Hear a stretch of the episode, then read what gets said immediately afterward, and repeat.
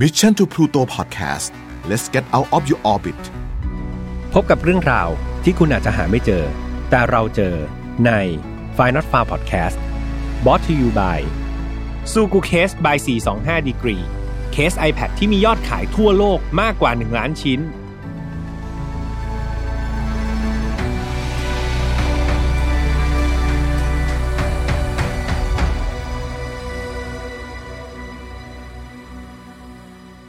จอห์นนี่คือเด็กหนุ่มที่ประสบความสำเร็จในทุกๆด้านครับ เขาเนี่ยเรียกว่าลัคกี้อินเกมแต่ว่ามีสิ่งหนึ่งครับที่จอนนี่เนี่ยขาดหายมาตลอดนั่นก็คือเรื่องของความรักครับ เขาลัคกี้อินเกมก็จริงแต่ว่าเขาไม่ลัคกี้เลิฟเลยครับ จนกระทั่งอายุ 38 ปี เขากลายเป็นชายหนุ่มที่ครองความโสดมาอย่างยาวนาน และจิตใจที่มันเปี่ยวเหงาครับทำให้เขาเนี่ยเริ่มที่จะไปเล่นเว็บไซต์หาคู่ และหลังจากนั้นต้องบอกว่าชีวิตของจอห์นนี่ เปลี่ยนไปตลอดกาล นี่คืออีกหนึ่งคดีครับ ซึ่งตอนจบเนี่ยพี่แฮมต้องบอกเลยว่าหลาย ๆ คนเนี่ยคาดไม่ถึง โดยเฉพาะแรงจูงใจครับ มันเป็นอะไรที่แปลกใหม่และอยากให้ทุกคนเนี่ยฟังมาก ๆ ถ้าอยากฟังกันแล้วมาติดตามชมได้ใน Final f i l e เอพิโซดนี้พร้อมกันเลยครับ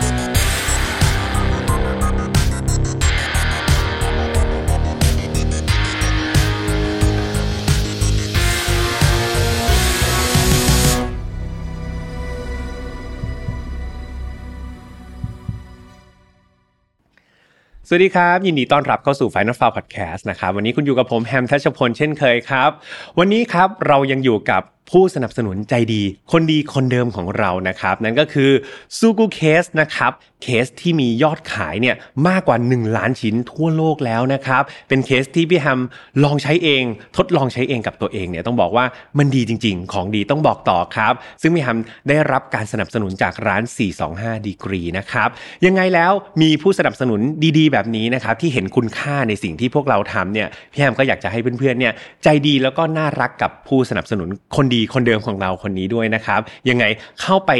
อุดหนุนกันได้นะครับ ใครที่ใช้ iPad อยู่เนี่ย iPad ซื้อมาก็หลายหมื่นใช่ไหมดังนั้นมีเคสดีๆครับ มันก็เหมือนเป็นเกราะป้องกันภัยนี่ เกราะป้องกันภัยให้กับเคสของเราด้วยนะครับสำหรับคดีในวันนี้ครับเป็นอีกหนึ่งคดีที่มีความหักมุมอยู่เล็กๆครับ ซึ่งจังหวะการหักมุมมันอาจจะไม่ได้ทำให้คนที่ฟังคดีมาเยอะๆเนี่ยรู้สึกแบบโอ้โหคาดไม่ถึงเลยนะ แต่สิ่งที่พี่แอมเชื่อว่าจะคาดไม่ถึงครับ แล้วก็ทำให้ทุกคนเนี่ยว้าวได้เลยก็คือ เรื่องของแรงจูงใจครับ มันเป็นอะไรที่แปลกใหม่แล้วก็พี่แอมไม่เคยนำมาเล่ามาก่อน แต่ก่อนที่จะไปเล่าก็ต้องพูดเหมือนเดิมทุกครั้งครับว่าไฟนัดฟาร์มไม่สนับสนุนความรุนแรงทุกประเภทครับ ทุกเรื่องที่นำมาเล่าเนี่ยอยากให้ฟังไว้เป็นแนวทางในการป้องกันตัวเอง แล้วมาถอดบทเรียนจากอดีตที่มันเลวร้ายไม่ให้เกิดกับเรา แล้วก็คนที่เรารักนะครับ น้องๆอายุต่ำกว่า 18 ปีตอนนี้ต้องมีผู้ปกครองอยู่ด้วยเลยนะครับเพราะว่ามันมีฉากที่ค่อนข้างสะเทือนใจ แล้วก็ทารุณพอสมควร ดังนั้น มีผู้ใหญ่อยู่ด้วยครับ คุณพ่อคุณแม่อยู่ด้วยพี่แอมก็เชื่อว่าเราจะได้ดูแล้วก็ได้สามารถดึงพวกบทเรียนหรือว่าความรู้อะไรต่างๆเนี่ยออกมา ร่วมพูดคุยกันได้ครับ ก็จะมีประโยชน์อย่างสูงสุดเลย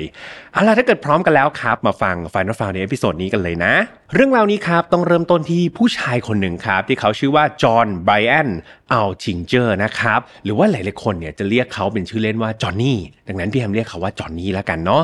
จอห์นนี่เกิดวันที่ 28 เมษายนครับปี 1970 ที่เมืองเอดมันตันรัฐ อัลเบอร์ตานะครับประเทศแคนาดา คุณพ่อของจอห์นนี่เขามีชื่อว่าอัลเฟรดอัลทิงเจอร์ครับ ส่วนคุณแม่เนี่ยมีชื่อว่าอาริเบิร์ตอัลทิงเจอร์ตัวจอห์นนี่เองเนี่ยพี่ต้องบอกว่าเขาเป็นเด็กหนุ่มธรรมดาครับ เป็นชาว Canadian นะก็ทั่วๆไปไม่ได้แตกต่างจากใคร นิสัยส่วนตัวจอห์นนี่เขาอาจจะเป็นคนที่ค่อนข้างเงียบขรึมครับ แต่ว่าตัวเขาเองเนี่ยก็รายล้อมไปด้วยเพื่อนๆที่ดีเนี่ยมากมายเขาเรียนจบจากมหาวิทยาลัยชั้นนำนะครับ อย่าง NAIT ในเมืองแอดมันตันกันเลย เรียนจบแล้วเนี่ยเขาก็ไปได้งานนะครับ ทางด้านควบคุมคุณภาพที่บริษัทที่ชื่อว่า Ergus Machine ครับ ซึ่งเป็นแบบบริษัทที่เขาทำพวกผลิตเกี่ยวกับบ่อน้ำมันนะทางดอนใต้ของเมืองที่เขาอาศัยอยู่ ฟังมาถึงตรงนี้ต้องบอกว่าชีวิตเขาก็ค่อนข้างที่จะ ตามมาตรฐานใช่ไหมครับ เป็น ordinary person เป็นคนธรรมดาที่ไม่ได้ดูแบบเด่นดัง หรือก็ไม่ได้ดูแบบแย่อะไร ดังนั้นทุกอย่างก็ถือว่าเป็นไปได้ด้วยดีครับ แต่ว่ามันมีอยู่สิ่งหนึ่งครับเพื่อนๆที่จอห์นนี่เนี่ย เรียกว่าเขาไม่ค่อยจะประสบความสำเร็จ หรือว่าไม่ค่อยจะได้สัมผัสสักเท่าไหร่ นั่นก็คือเรื่องของความรักนั่นเอง เขาเนี่ยต้องบอกว่าเขาไม่ประสบความสำเร็จเลยครับ ในเรื่องของความรักไปจีบใครไปชอบใครเนี่ยก็เรียกว่าจีบไม่ติดครับ กินแห้วเป็นประจำสุดท้ายจอนนี่ก็เลยแบบ ถือครองเป็นคือครองความโสดครับเป็นชายโสดเรื่อยมา แต่ด้วยความที่เขาเป็นคนโสดเป็นชายโสดเนี่ยมันก็ไม่ใช่ว่าเป็นเนื้อเรื่องที่เลวร้ายอะไรใช่ไหมครับ กลับกันเนี่ยจอนนี่ก็รู้สึกว่าเออมันก็ดีในอีกแบบหนึง่งเพราะว่าเขาก็มีอิสระในการใช้ชีวิตมากขึ้นครับ เขาได้ทำอะไรเนี่ยก็ใช้ตัวเองเป็นศูนย์กลางได้ ไม่ต้องแบบมานั่งตามใจแฟนตามใจคนอื่นใช่ไหมก็อยากจะทำอะไรก็ ทำเต็มที่ให้เวลากับตัวเองเต็มที่เลยครับ โดยสิ่งที่จอห์นนี่เนี่ยต้องใช้ความว่าหลงไหลนะหรือว่าชื่นชอบเป็นพิเศษเลยก็คือเรื่องของมอเตอร์ไซค์ครับคอมพิวเตอร์ปรัชญายุคใหม่นะครับ แล้วก็เอลตันจอห์นครับเป็นศิลปินนะที่จอห์นนี่เนี่ยเขาชื่นชอบมากๆ วันเวลาก็ผ่านไปอย่างนี้ครับจอห์นนี่ก็เป็นคนโสดใช้ชีวิตของตัวเอง แล้วก็ enjoy life นะครับกับชีวิตไปเรื่อยๆ จนกระทั่งในปี 2008 ครับ ตอนนั้นจอห์นนี่อายุ 38 ปีแล้วนะครับเพื่อนๆ ก็เรียกว่าเป็นชายวัยกลางคนนะครับ เป็นวัยเดียวกับพี่แฮมเนี่ยแหละ เตรียมตัวที่จะกลายเป็นแบบเขาเรียกว่ายังไม่วัยฉลาดนะ 38 นี่ยังเป็นวัยกลางคนอยู่ครับ แต่การที่อายุขนาดนี้แล้ว แต่ยังไม่ประสบความสำเร็จเรื่องของความรักเลยนะครับ มันก็ทำให้ตัวจอห์นนี่เนี่ยเขาก็รู้สึกเซ็งๆ เหงาๆ เบื่อๆ แล้วครับ เขาก็คิดว่าเฮ้ยถ้าปล่อยไว้อย่างนี้นานๆ เนี่ย เขาต้องแบบนอนเหี่ยวตายอยู่คนเดียวแน่ๆเลย พอคิดอย่างนี้ครับ จอนนี่ก็เลยคิดว่าเอาละยุคนี้ละเขาต้องตัดสินใจเปลี่ยนแปลงอะไรสักอย่างหนึ่งเขาก็เลยตัดสินใจลองหาคู่ผ่านสื่อที่มันทันสมัยขึ้นครับ แล้วก็กำลังได้รับความนิยมในตอนนั้นเลย นั่นก็คือเว็บไซต์หาคู่นั่นเอง จอนนี่ก็เลยไปสมัคร เข้าเว็บไซต์อันหนึ่งนะครับ ที่ชื่อว่า Pantry of Fish ซึ่งหลังจากที่จอห์นนี่สมัครแล้วเขาก็ลงทะเบียนอะไรเรียบร้อย เขาก็คอยส่องดูครับว่ามีผู้หญิงคนไหนบ้างที่พอจะเข้าเขาหรือว่าแมทช์กับสเปคที่เขาต้องการนะครับ ในที่สุดเนี่ยจอห์นนี่เนี่ยหลังจาก กรอกดูนะกรองดูไปเรื่อยๆเนี่ยเขาไปสะดุดตากับโปรไฟล์ของผู้หญิงผมบอลคนหนึ่งครับ ซึ่งเป็นผู้หญิงที่หน้าตาสะสวยมากๆ แล้วก็ที่สำคัญเนี่ยเธออยู่ในเมืองแอดมันตันเหมือนกับเขาเป๊ะๆเลย ผู้หญิงคนนี้มีชื่อว่าเจนนะครับ คราวนี้พอล็อกเป้าได้แล้วได้เป้าหมายแล้วเนี่ยจอนนี่ก็ทำไงส่งข้อความใช่ไหมทักข้อความไปหาเจนทันที และไม่นานนักครับ หัวใจของจอห์นนี่เนี่ยมันก็เต้นแบบไม่เป็นจังหวะเลย เพราะว่าเจน หญิงสาวผมบรอนซ์ที่แสนสวยคนนี้ได้ตอบกลับข้อความของเขามาครับ ทั้งคู่ก็เลยสารสัมพันธ์กันครับ เป็นการพูดคุยแมสเซจหากันนะครับ ผ่านเว็บไซต์หาคู่นั่นแหละ อยู่สักระยะหนึ่ง จนกระทั่งความรักเนี่ยมันถึงระดับหนึ่งแล้ว พวกเขาก็รู้สึกว่าเอาละหลังจากที่เห็นแต่ข้อความกันมาสักพักหนึ่งแล้ว เขาอยากที่จะเจอตัวเป็นๆแล้วครับ เขาก็เลยตกลงที่จะ ออกมานัดเจอกันสักที โดยทั้งสองคนครับก็ตกลงกันว่าเอาละเดี๋ยววันที่จะนัดกันเนี่ยเดี๋ยวเขาจะไปรับประทานอาหารกันก่อนนะ จากนั้นเนี่ยเขาก็จะไปดูหนังกันครับที่บ้านของเจนก็คือบ้านของฝ่ายหญิงนั่นเอง โดยวันที่ทั้งสองคนนัดกันก็คือวันที่ 10 ตุลาคมปี 2008 นะครับ อย่างไรก็ตามตอนนั้นเนี่ยเจนนะฝ่ายหญิงเนี่ย เขาก็บอกจอนนี่ว่า เฮ้ยเนี่ยเราก็เพิ่งรู้จักกันนะ ฉันน่ะก็ยังไม่ค่อยอยากจะเชื่อใจเธอสักเท่าไหร่ ก็พูดง่ายๆ ก็แบบยังไม่ค่อยสนิทใจแหละ ดังนั้นตอนเนี้ยในเมื่อเรายังเจอกันผ่านแค่ข้อความยังไม่เจอหน้ากันจริง ๆ ครั้นจะให้เธอมาที่บ้านฉันเลยเนี่ย ฉันก็รู้สึกแบบยังไม่ค่อยปลอดภัย เอาเป็นว่าฉันจะไม่บอกที่อยู่ของเธอแบบละเอียดแล้วกันนะ หมายถึงที่อยู่ที่ฉันจะให้เธอเนี่ยจะไม่บอกแบบละเอียด แต่ว่าจะบอกในลักษณะของเส้นทาง ให้พอที่จะเดินทางมายังบ้านของฉันได้ คือพูดง่ายๆครับเพื่อนๆ คืออารมณ์ถ้าเกิดเราบอกที่อยู่แบบละเอียดก็คือคล้ายๆ ที่เราจ่าหน้าซองใช่ไหมครับในกล่องพัสดุ เช่นบ้านเลขที่ 1 2 3 ถนน A B C อยู่แขวงอะไรเขตอะไรจังหวัดอะไร อันนี้ก็คือเป็นการบอกที่อยู่อย่างละเอียดครับ แต่สิ่งที่เจนบอกเนี่ยเขาจะบอกอารมณ์แบบเออบ้านชั้นบ้านสีขาวนะหน้าปากซอยเป็นเซเว่นตรงนั้นมีตลาดนัดอยู่เดินเข้ามา 500 เมตร บ้านขวามือ คือเจนจะบอกลักษณะนี้ครับ เป็นลักษณะของที่อยู่ แต่ว่าไม่ได้ให้รายละเอียดของที่อยู่แบบละเอียดนะครับ เข้าใจว่าเพื่อนๆน่าจะพอ get sense เนาะหรือว่าเข้าใจในสิ่งที่พี่แฮมพยายามจะบอกนั่นคือข้อมูลที่เจนบอกกับจอห์นนี่ไป ตัวจอห์นนี่ก็ ไม่มีปัญหาครับบอกมาประมาณนี้ก็เขาก็สามารถที่จะเดินทางไปที่บ้านเจนได้อยู่ดีครับ ไม่ได้แบบเออรู้สึกว่าจะหลงทางอะไรขนาดนั้น โดยเจนเนี่ยฝ่ายหญิงเนี่ยเขาย้ำเลยนะเขาบอกสำคัญมากๆเลย เขาบอกว่าเมื่อไหร่ก็ตามเนี่ยที่มาถึงบ้านเขาเนี่ยอย่าเปิดประตูบ้านเข้าไปแบบทุ่งๆนะ หลังจากที่ไปบ้านเธอเนี่ยสิ่งอย่างสิ่งแรกที่เจอเนี่ยจะเป็นประตูโรงรถครับ ให้เขาเนี่ย เดินเข้าไปทางประตูโรงรถก่อน แล้วในประตูโรงรถเนี่ยมันจะมีประตูต่อเข้าไปในบ้านอีกทีนึง ดังนั้นอย่าไปเปิดหน้าบ้านเลยนะ ให้เดินผ่านประตูโรงรถเท่านั้นครับ นี่คือสิ่งที่เจนเนี่ยย้ำนักย้ำหนา ทุกอย่างก็โอเคครับ ทั้งคู่ก็ตกลงกันด้วยดีนะครับ แล้วก็เดี๋ยวจะไปนัดเจอกัน วันเวลาก็ผ่านไปเรื่อยๆ จนกระทั่งถึงวันนัดหมายก็คือวันที่ 10 ตุลาคมใช่ไหมครับ วันนั้นเนี่ยจอนนี่เนี่ย ตอนที่เขาจะออกเดินทางเนี่ยเขาก็มานั่งคิดว่า เอเจนเนี่ยรู้สึกมันจะมีพฤติกรรมหลาย ๆ อย่างที่รู้สึกแปลก ๆ ใช่ไหมที่อยู่ก็ไม่บอกแบบละเอียดบ้านก็ไม่เข้า ตรง ๆ ให้ไปเข้าทางโรงจอดรถ สุดท้ายจอนนี่ก็เลยตัดสินใจว่า เอาอย่างนี้ละกัน เขาจะเล่าเรื่องราวทั้งหมดเนี่ยผ่านทางอีเมล แล้วก็ส่ง ไปให้เพื่อนสนิทคนหนึ่งครับ ก่อนที่เขาจะออกเดินทางไป คืออย่างน้อยๆเนี่ยก็จะมีเพื่อนสนิทสักคนหนึ่งอะที่เขารับรู้นะว่า วันนี้ฉันจะไปไหนแล้วฉันจะไปหาใคร โดยวิธีการอย่างไรครับ นี่คือสิ่งที่จอห์นนี่เขาตัดสินใจทำหลังจากที่จอห์นนี่ครับส่งออีเมลไปให้เพื่อนสนิทแล้วเขาก็ออกเดินทางครับไปหาเจนที่บ้านของเธอ ซึ่งระยะเวลาในการเดินทางมันก็ไม่ได้ไกลอะไรขนาดนั้น และเมื่อมาถึงครับสิ่งที่จอห์นนี่เห็นเนี่ยก็คือโรงจอดรถจริง ๆ ด้วยครับ อย่างที่เจนบรรยายมาเลย โดยลักษณะโรงจอดรถอะครับพี่แฮมบรรยายให้เพื่อนๆฟังนิดหนึ่งมันจะเป็นเหมือนประตูที่ดึงลงมาจากข้างบนแล้วพอเวลาปิดก็คือดึงจากข้างบนลงมาข้างล่าง ปิดจนสนิทอย่างนี้ใช่ไหมครับ แต่ว่าวันที่จอห์นนี่เดินไปถึงเนี่ยปรากฏว่าโรงจอดรถเนี่ยประตูมันเปิดขึ้นมาครับจากพื้นเนี่ยมันยกระดับขึ้นมาสัก ระยะหนึ่ง แต่ว่าไอ้รูของระหว่างพื้นกับประตูที่มันเปิดขึ้นมาเนี่ย มันเพียงพอให้ตัวจอห์นนี่เนี่ยสามารถที่จะมุด เข้าไปด้านในได้นะครับเพื่อนๆจินตนาการตามเนาะคราวนี้พอจอห์นนี่เนี่ยเห็นช่องว่างระหว่างพื้นกับประตูของประตูลงรถเนี่ยเขาก็เห็นว่าเออโอเค ขนาดมันพอไหวเขาก็เลยมุดครับเข้าไปข้างในโรงรถของบ้านเจนในที่สุด และเมื่อเข้าไปข้างในเนี่ย จอห์นนี่ก็พยายามมองดูนะว่า เฮ้ยภายในโรงจอดรถมันมีประตูอยู่ตรงไหน เขาจะได้เข้าไปในบ้านต่อใช่ไหม แต่สิ่งหนึ่งที่เขาสังเกตเห็นเลยก็คือ มันแปลกมากๆครับ ในโรงจอดรถเนี่ยปกติมันก็น่าจะเป็นปูนแล้วมีรถจอดอยู่ ปรากฏว่าโรงจอดรถนี่มันมันโล่งมากเลยครับ มันไม่มีอะไรเลย แต่ที่มันผิดสังเกตเลยก็คือ มันมีแผ่นพลาสติกครับเพื่อนๆมันปูหุ้มทั่วโรงจอดรถเลยนะ ทั้งพื้นกำแพง เพดานด้านบนฝาผนังทุกอย่าง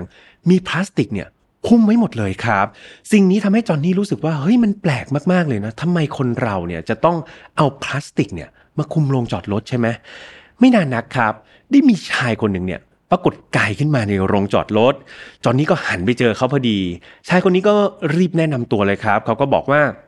ตัวเขาเนี่ยชื่อว่าแฮร์รี่นะ โดยแฮร์รี่เนี่ยเขาแนะนำว่าเขาเนี่ยเป็นคนออกแบบโรงจอดรถใหม่ให้กับเจนครับ พูดง่ายๆก็กำลังรีโนเวทหรือว่ากำลังปรับปรุงโรงจอดรถนั่นเอง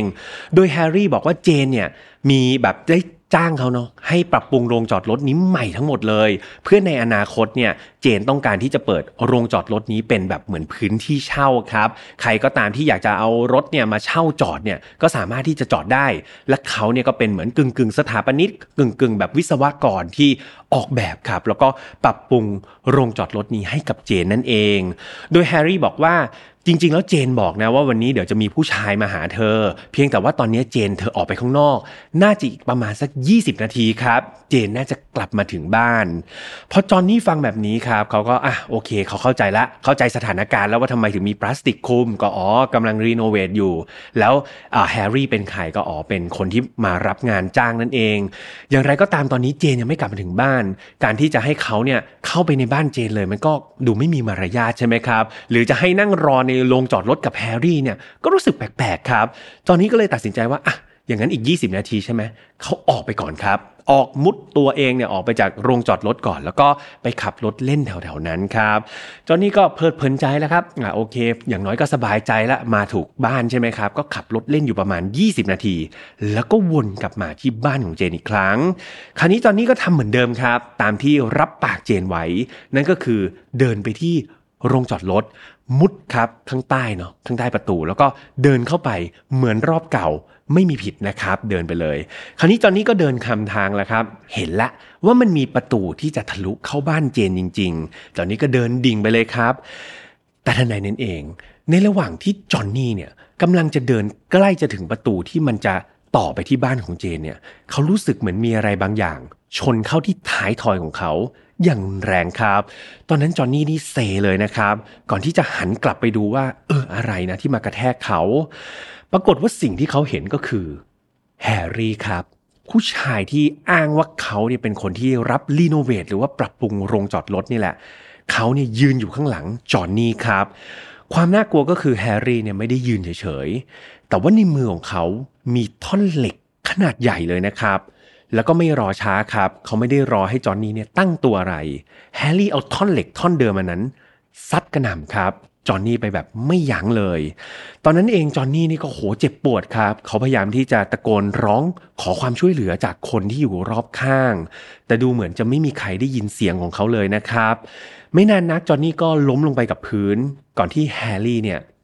จะหยิบ มีดนะครับออกมาจากกระเป๋าของเขา แล้วก็จ้วงแทงจอห์นนี่เข้าที่บริเวณท้องแล้วก็คอ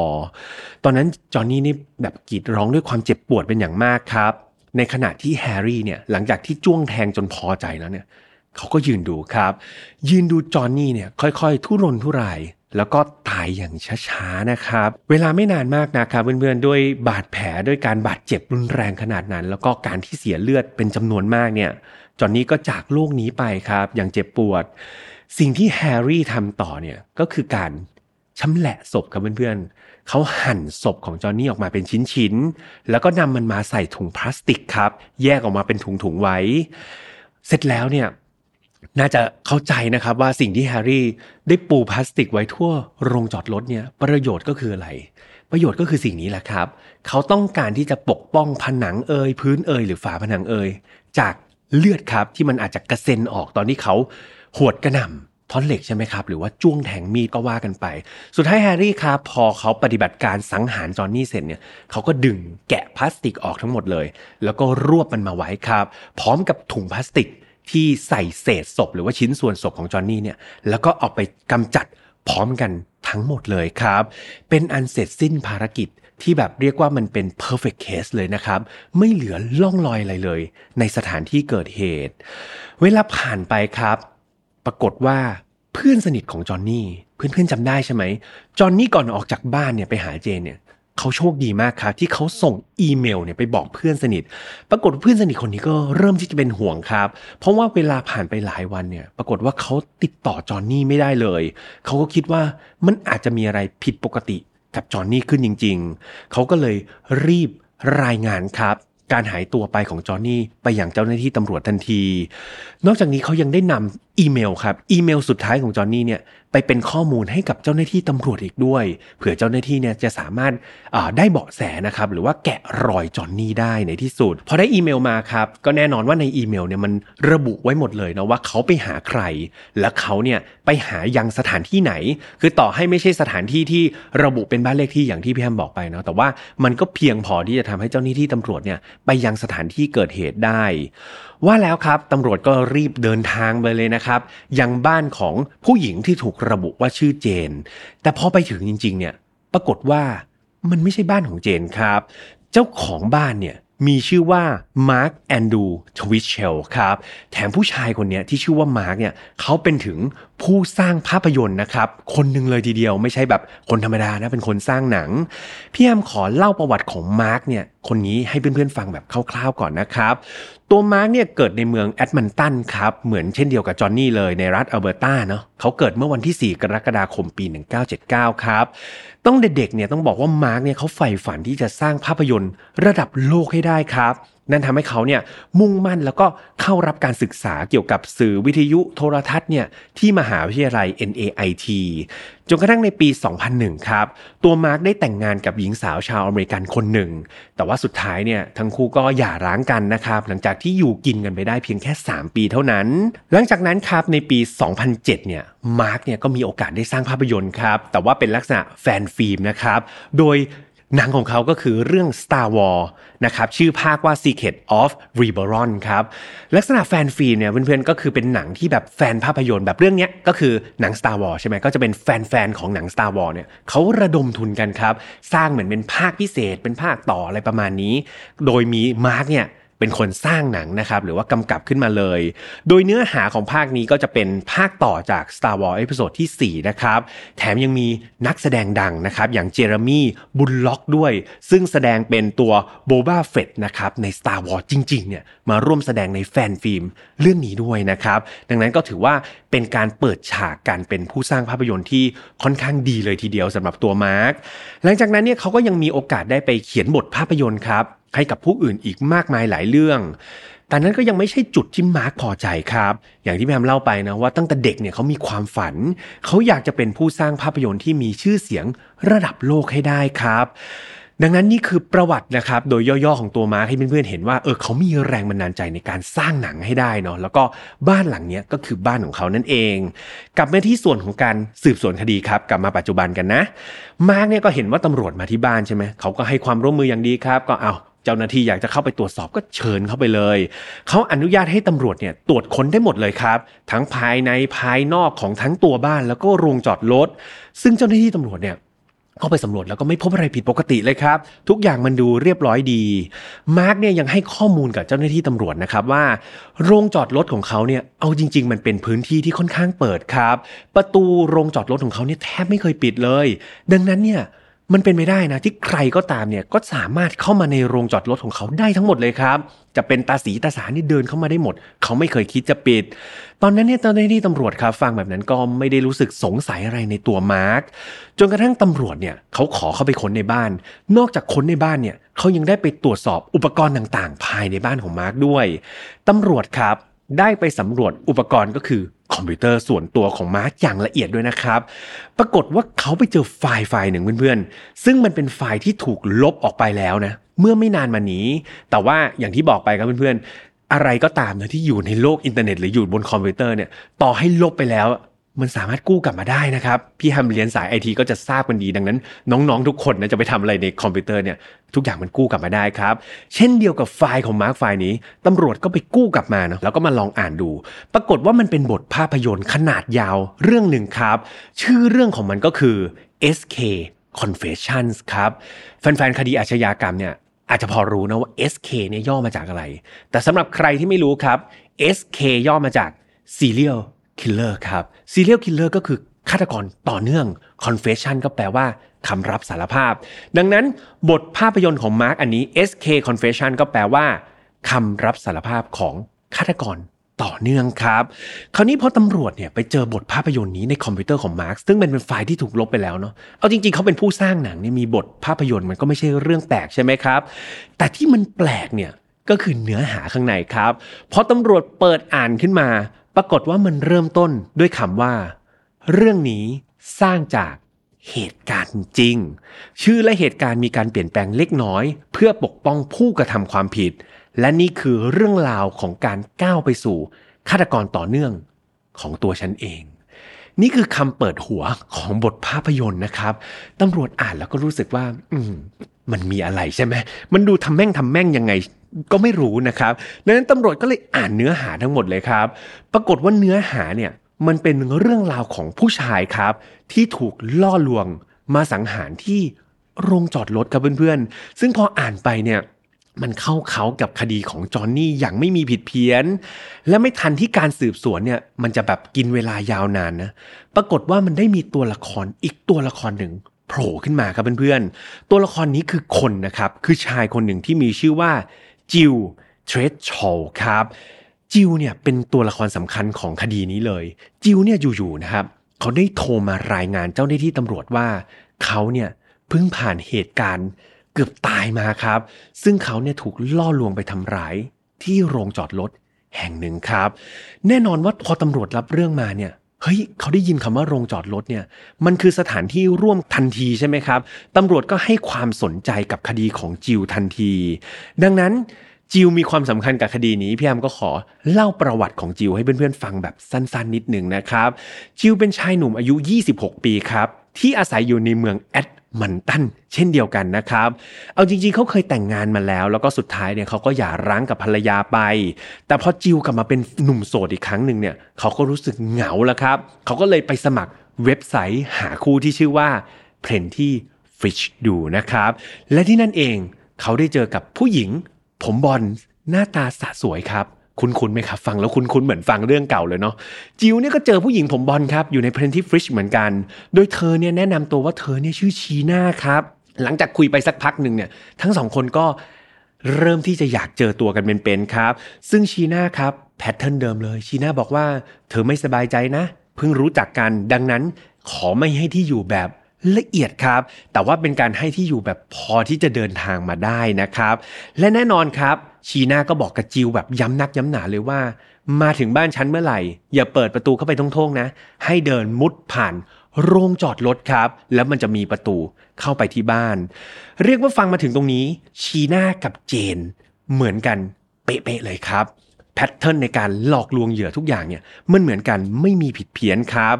กลับมาที่ตัวจิวเนี่ยวันที่เขาไปเจอชีน่าเนี่ยต้องบอกว่า หลังจากที่เขาไปที่บ้านของชีน่าเขาก็เป็นผู้ชายที่ดีครับ มุดเข้าประตูโรงจอดรถพอเข้าไปข้างใน ปรากฏว่าเขาก็ไม่เห็นอะไรเลย นอกจากแผ่นพลาสติกครับ ที่มันคลุมแบบทั่วเลยนะโรงจอดรถทั้งกำแพง ทั้งพื้นทั้งเพดาน แต่สิ่งที่จิวเนี่ย เจอกันไม่เหมือนจอห์นนี่ก็คือ สิ่งที่เขาได้รับการต้อนรับในตอนนั้นเลยก็คือ ผู้ชายคนหนึ่งครับฟาดไปหาเขาทันทีครับ ไม่ต้องรอ 20 นาทีเหมือนกับจอห์นนี่เนาะแต่จิวโดนทันทีเลย และพอเขาหันกลับไปครับ ปรากฏว่าชายคนนั้นเป็นผู้ชายรูปร่างใหญ่ครับ แถมยังสวมหน้ากากด้วยนะ แล้วก็มีท่อนเหล็กอยู่ในมือ ไม่ทันจะตั้งตัวเนี่ย ผู้ชายคนนั้นครับ ที่สวมหน้ากากเนี่ยก็กระทุ้งนะครับด้วยท่อนเหล็กเนี่ยกระทุ้งไปที่ท้องของจิวจิวนี่ล้มลงไปที่พื้นทันทีครับ ชายคนนั้นเนี่ยเอาแบบเป็นแผ่นเทปกาวเนี่ยมาพันรอบตาจิวไว้ ตอนนั้นน่ะจิวรู้ทันทีเลยว่าเขาเนี่ยถูกหลอกแล้วครับชีนาเนี่ยไม่มีจริงหรอกเขาถูกหลอกมาฆ่าต่างหาก และที่สำคัญครับ สิ่งที่จิวทำไม่เหมือนจอนนี่ก็คือ จิวไม่ได้บอกใครเลยครับ จิวไม่ได้ส่งอีเมลไปบอกเพื่อนเหมือนจอนนี่ ดังนั้นเขารู้ตัวเลยว่า ถ้าเกิดเขาถูกฆ่าตายในโรงจอดรถเนี่ย เขาต้องถูกฆ่าตายแบบไม่มีใครบนโลกนี้ รับรู้อย่างแน่นอน เพราะแม้แต่การเข้าไปสมัครเว็บไซต์หาคู่เนี่ย จิวก็ไม่เคยเล่าเรื่องนี้ให้กับใครฟังเลย ดังนั้นมันมีวิธีการเดียวครับที่จะทำให้จิวเนี่ยหนีรอดมาได้ นั่นก็คือต้องสู้ครับ ต้องสู้ถึงจะชนะนะครับ ดังนั้นจิวสู้ทุกอย่างครับ รวบรวมพลังทั้งหมดเนี่ยมาสู้กับผู้ชายคนนั้น เขาฉีกครับไอ้เทปกาวที่มันปิดตาเขาเนี่ยแล้วก็แบบวิ่งหนีเต็มที่เลยนะ แล้วก็คอยสะบัดผู้ชายร่างยักษ์คนนั้น จิวนี่ล้มลุกคุกคานครับ จนกระทั่งตัวเองเนี่ยเกือบจะถึงประตูโรงจอดรถอยู่แล้ว ความโชคดีของจิวนิดหนึ่งก็คือ ในจังหวะที่เขาคลานไปถึงโรงจอดรถครับ ปรากฏว่ามันมีคู่รักคู่หนึ่งเนี่ย เดินผ่านหน้าประตูโรงจอดรถนั้นพอดีพอดี จิวก็เห็นคนอื่นก็เป็นไง ตะโกนครับ บอกว่าเอ้ยช่วยด้วยช่วยด้วยแบบมีคนจะฆ่าผม แล้วก็ชี้ไปที่ชายร่างยักษ์คนนั้น ปรากฏว่าตอนนั้นครับ หลังจากที่ชายร่างยักษ์ที่สวมหน้ากากคนนั้น เห็นว่าเฮ้ยมันมีคนอื่นเนี่ยมาเห็นเหตุการณ์ เขาก็เปลี่ยนพฤติกรรมทันทีครับ จากตอนแรกแบบวิ่งไล่แบบถือไม้แบบท่อนเหล็กมาจะวิ่งไล่ฟาดใช่ไหม เขากลับค่อยๆเดินครับ เดินมาเรื่อยๆ แล้วก็มากอดคอจิวครับทำท่าเหมือนเป็นเพื่อนรักกันแบบหยอกล้อกัน ชายร่างยักษ์คนนั้นพยายามอธิบายครับ ผู้ชายผู้หญิงที่เป็นคู่รักที่เป็นแบบคนเห็นเหตุการณ์เนี่ยเขาบอกว่าเฮ้ยไม่มีอะไรมากนี่เขาล้อเล่นกัน มันเป็นการล้อเล่นกันระหว่างเพื่อนครับ แล้วเขาก็หันไปบอกจิวว่าจิวเราเลิกเล่นกันละ กลับไปที่โรงจอดรถแล้วกันนะ ว่าแล้วครับชายร่างยักษ์คนนั้นก็เดินกลับเข้าไปในโรงจอดรถเลย ในขณะที่ผู้เห็นเหตุการณ์ที่เป็นคู่รักเนี่ยก็กำลังสับสนครับว่าเฮ้ยมันคือเหตุการณ์จริง หรือมันคือการหยอกล้อเล่นกันแน่ ทั้งคู่ก็แบบเออเก้ๆกังๆเนาะยังไม่แน่ใจ แต่คนที่แน่ใจแล้วก็ไม่สับสนแล้ว ก็คือจิวครับ จังหวะนั้นเองเขาแบบโอ้ยตายแล้วเขารอดแล้วครับ เพราะว่าชายร่างยักษ์เนี่ยกลับเข้าไปในโรงจอดรถแล้ว ตอนนั้นก็วิ่งครับเพ่นแนบเลยครับ ออกจากโรงจอดรถ แล้วก็ไปยังรถของตัวเองทันที เพื่อไปถึงรถครับเขาขับหนีทันทีทันใดเลยนะครับ หลังจากที่จิวเนี่ยรอดพ้นความตายมาได้อย่างบุดวิดเขาก็กลับมาถึงบ้านใช่ไหมแต่แทนที่เขาจะแจ้งเจ้าหน้าที่ตำรวจในตอนนั้นเลยเนี่ย ปรากฏว่าเขารู้สึกอายครับเพื่อนๆเขารู้สึกว่า เฮ้ยแบบเขาโดนหลอกอะเขาแบบเข้าไปเล่นเว็บไซต์หาคู่แล้วเขาถูกหลอกเขารู้สึกว่ามันอายมากเขารับไม่ได้ นอกจากจะไม่แจ้งเจ้าหน้าที่ตำรวจเนี่ยเขาไม่บอกใครเลยครับ ครอบครัวก็ไม่บอก เพื่อนก็ไม่บอก เขาปิดบังทุกอย่างเลยครับ เกี่ยวกับเหตุการณ์นี้ทั้งหมด จนกระทั่งเวลาผ่านไปสักพักหนึ่งครับ จิวเขาก็รู้สึกเปลี่ยนใจครับ เขารู้สึกว่าเฮ้ยเขาอยากจะนำเรื่องราวนี้ไปบอกกับเจ้าหน้าที่ตำรวจ เขาก็เลยรวบรวมความกล้าทั้งหมดครับ แล้วก็โทรมารายงานเจ้าหน้าที่ตำรวจ ซึ่งจังหวะที่เขารายงานเนี่ยต้องบอกว่าจังหวะมันพอดิบพอดีกับช่วงที่เกิดเหตุการณ์ของจอห์นนี่พอดีนั่นเองนะครับ ทุกอย่างครับ ในสิ่งที่จิวเล่ามาเนี่ยให้เจ้าหน้าที่ตำรวจฟัง ต้องบอกว่าข้อมูลมันสอดคล้องนะครับกับคดีของจอห์นนี่แบบไม่มีผิดเพี้ยน ดังนั้นตำรวจครับแน่นอนครับ เขาได้ผู้ต้องสงสัย นั่นก็คือตัวมาร์กนะครับ ซึ่งมีโอกาสที่จะเป็นผู้ก่อเหตุของทั้งสองคดีเลย ตอนนี้ครับมาร์กแอนดูสวิชเชลผู้แบบเป็น เจ้าของโรงรถนะครับแล้วก็เป็นผู้สร้างภาพยนตร์เนี่ยก็ถูกจับกลุ่มแล้วก็ตั้งข้อหาทันทีนะครับ เขาถูกนำตัวมาสอบสวนอย่างหนักเลยครับ และสุดท้ายเนี่ยมาร์กก็ยอมรับสารภาพครับว่าตัวเขานี่แหละ คือผู้ก่อเหตุทั้งสองคดี พร้อมทั้งบอกแรงจูงใจกับเจ้าหน้าที่ตำรวจให้ฟังแบบหมดเปลือกเลยครับ มาร์กเนี่ยเขาเล่าให้ฟังครับว่า ตัวเขาเอง มีความฝันครับ เขาอยากจะเป็นผู้สร้างภาพยนตร์ระดับฮอลลีวูดที่มีชื่อเสียงให้ได้ เขาเนี่ยมีแรงบันดาลใจเนาะจากซีรีส์เรื่องโปรดของเขาเลย นั่นก็คือเรื่องที่ชื่อว่าเด็กเธอนะครับ ซึ่งมันเป็นซีรีส์ดังมากๆ จากฝั่งอเมริกา อย่างไรก็ตามเนี่ยมาร์กเนี่ยชอบเด็กเธอก็จริง แต่เขารู้สึกว่าเขาอยากจะทำให้เหนือกว่าเด็กเธอครับ เขาอยากจะสร้างภาพยนตร์ฆาตกรรมที่มันสมจริงยิ่งกว่านั้น และมันจะสมจริงได้เนี่ยก็ต่อเมื่อ มันสร้างจากเหตุการณ์จริงนั่นเอง มาร์กก็เลยตัดสินใจว่าเขาเนี่ยต้องสวมบทบาทครับ เขาต้องกลายเป็นเด็กเธอเนี่ยตัวละครจากหนังเนี่ยเขาต้องกลายเป็นเด็กเธอร์ตัวจริง ในโลกของความเป็นจริงครับ เขาอยากจะรู้แบบลึกซึ้งเลยว่า ตัวเองเนี่ยจะรู้สึกอย่างไร ถ้าสามารถที่จะหลอกล่อเหยื่อมาได้ เหยื่อที่ไม่รู้อีโหนอีเน่เนี่ยมาทำการฆาตกรรม แล้วก็ฆ่าได้สำเร็จ ที่สำคัญครับ ในตอนที่เหยื่อเนี่ยกำลังถูกฆ่าเนี่ยเขาอยากสังเกตครับว่าไอ้ตอนคนกำลังใกล้ตายเนี่ยมันรู้สึกแบบไหนกันแน่นะ มันมีภาวะความทุรนทุรายขนาดไหน นี่คือสิ่งที่เขาอยากจะศึกษาครับ เพื่อนำมันมาเป็นข้อมูลในการสร้างภาพยนตร์ สิ่งเหล่านี้ครับมาร์กเนี่ยตั้งใจเป็นอย่างยิ่งเลยว่า คนเราเนี่ยอยากจะเรียนรู้เนี่ยไปอ่านหนังสือ มันมีแค่ทฤษฎี ทุกอย่างต้องลงมือปฏิบัติครับ ถึงจะรู้ลึก รู้จริงได้นั่นเอง เขาอยากจะทำแบบนี้มาตั้งนานแล้ว และในที่สุดเขาก็ตัดสินใจทำและเหยื่อของเขาก็คือจิวกับจอนนี่นั่นเองนะครับ เอาจริง ๆนะครับ ในตอนที่มาร์กเนี่ยเขาล่อลวงเหยื่อมาที่บ้านเนี่ยเหยื่อก็ต้องกรีดร้องเป็นธรรมดาใช่ไหมครับ เพื่อนบ้านเองเนี่ยก็เคยได้ยินนะแล้วก็เดินมาถามมาร์กด้วยว่าเฮ้ยมันเกิดอะไรขึ้นทำไมมันมีเสียงคนเนี่ยกรีดร้องโวยวายบ่อยครั้งเพื่อนบ้านเนี่ยเขาก็มาถามด้วยความสงสัยใช่ไหมแต่ปรากฏว่ามาร์กเนี่ยครับเขาก็บอกว่าเฮ้ยไม่มีอะไร สร้างหนังกันอยู่นะครับกำลังแบบซ้อมบทอะไรกันอยู่ เพื่อนบ้านเขาก็รู้อยู่แล้วว่ามาร์กเนี่ยเป็นผู้สร้างภาพยนตร์ครับ ดังนั้นเขาก็เลยอ๋อโอเค ไม่สงสัยแล้วก็กลับบ้านไปไม่ได้มีการแจ้งเจ้าหน้าที่ตำรวจแต่อย่างใดนะครับ จากปากคำทั้งหมดของมาร์กครับ เจ้าหน้าที่ตำรวจก็เลยเชื่อว่าเขาเนี่ยน่าจะกำลังหลงนะครับ อยู่ในโลกภาพยนตร์ของเขาเอง โดยที่เขาเนี่ยเริ่มที่จะ แยกแยะไม่ออกแล้วนะครับว่านี่คือโลกภาพยนตร์ หรือว่านี่คือโลกของความเป็นจริงกันแน่ เรียกว่ามันเป็นวิธีการเนี่ยที่ค่อนข้างสุดโต่งเลยของคนที่อยากจะสร้างหนังสมจริงเรื่องหนึ่งขึ้นมาครับ อย่างไรก็ตามครับ ชีวิตของผู้กำกับหนังนะครับ หรือว่าภาพยนตร์ระดับโลกของมาร์กเนี่ยมันก็คงไม่เกิดขึ้นจริงแล้ว เพราะเขาเนี่ย